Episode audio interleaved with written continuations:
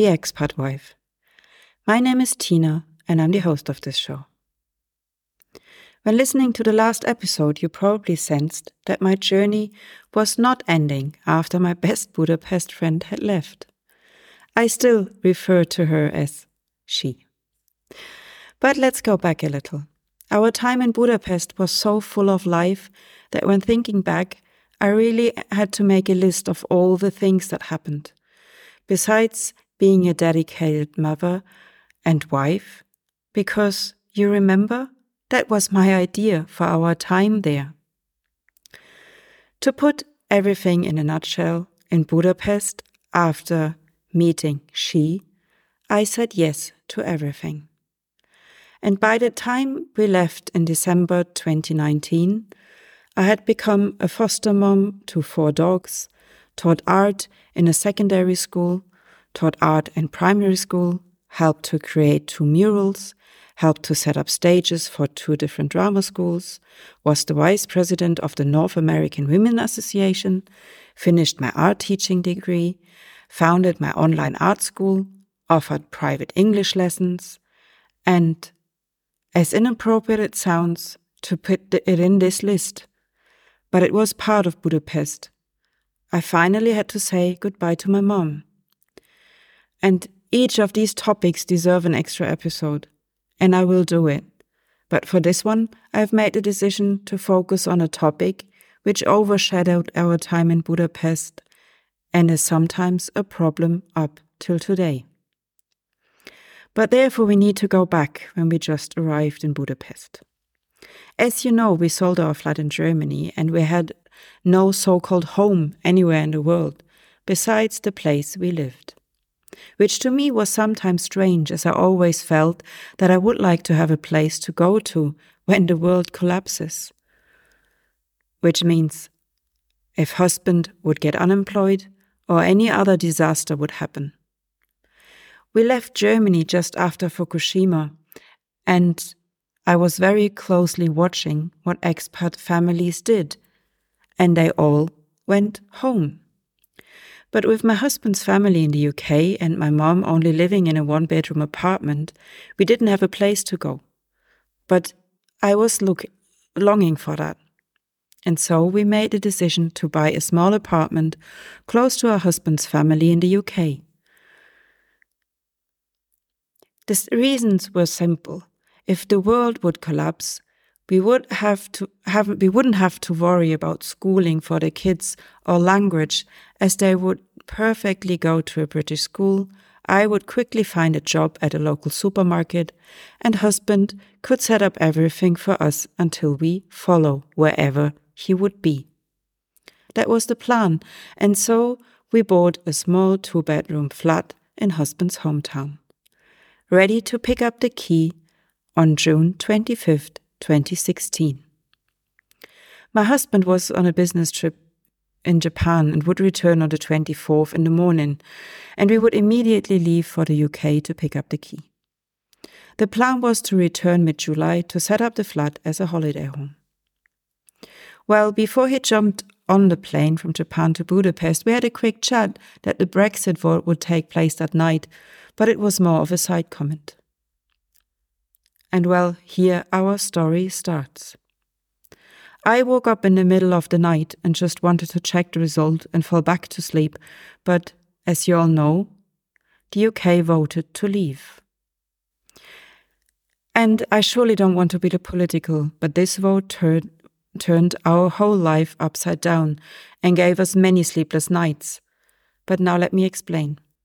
Of course, in the first few days, no one knew how this all would end, but we knew from the second that our what if plan wouldn't work out.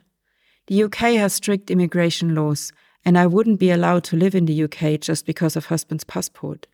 He needed to have a certain income, which is all fine, but nothing for a what if scenario where my plan was to work in a local supermarket. And so we started our research.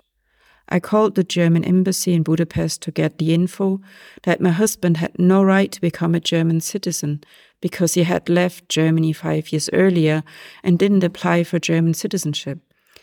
We didn't know if husband's company would be able to keep him, as in the scenario of a no deal Brexit, he would have to reapply for a job and prove that he's more qualified than a German. Well, he would have been allowed to live in Germany as he had two children, but nothing was easy anymore. So the next three years, we were watching every vote and every bit of news, and were full of questions and sometimes anxiety. Who would have thought that this would ever be a thing in 2016? Over time, it came clear that we could stay forever in Hungary as we lived there during the vote, but we knew that this would this wouldn't be our future, as we didn't speak the language and we wanted to live in Germany or the UK at one point.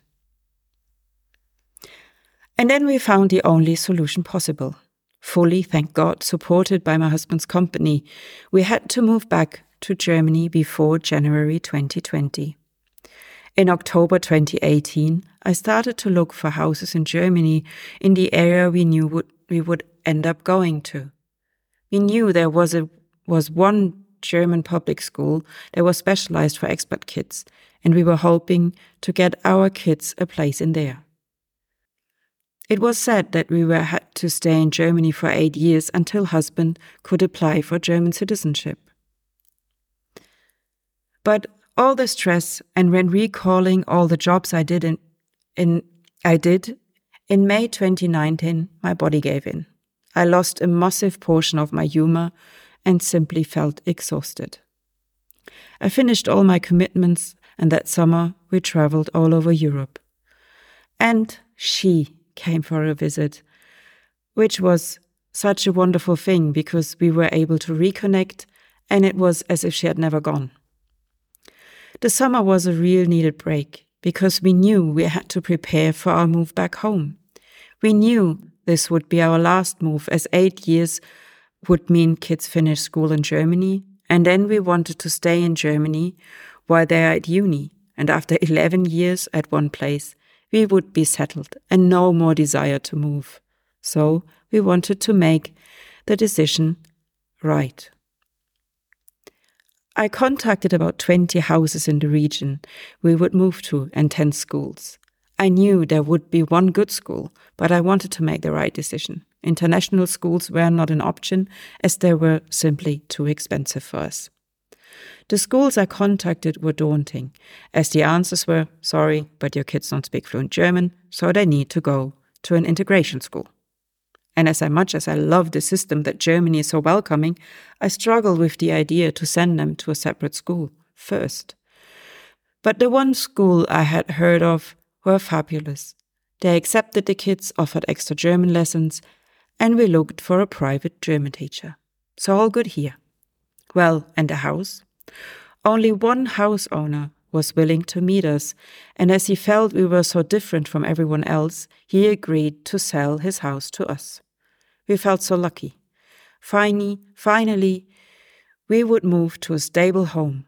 No more moving the last few weeks, unfortunately, I was in an entire goer mood, which means I just wanted to go. I think this was the first and only move where I wasn't the happiest before we left. We still had the pressure of bringing my husband on a German passport, and I just wanted to go. Start now, not tomorrow with something I couldn't change. And we told the kids we would move to paradise, as we really believed that everything would be easy and perfect. As husband had to work until December 31st, and kids' schooling would end December 1st, I only learned later that I could have said longer. We made a decision that kids and I would leave on December 1st with Haribo for Germany. Haribo, you remember my little car?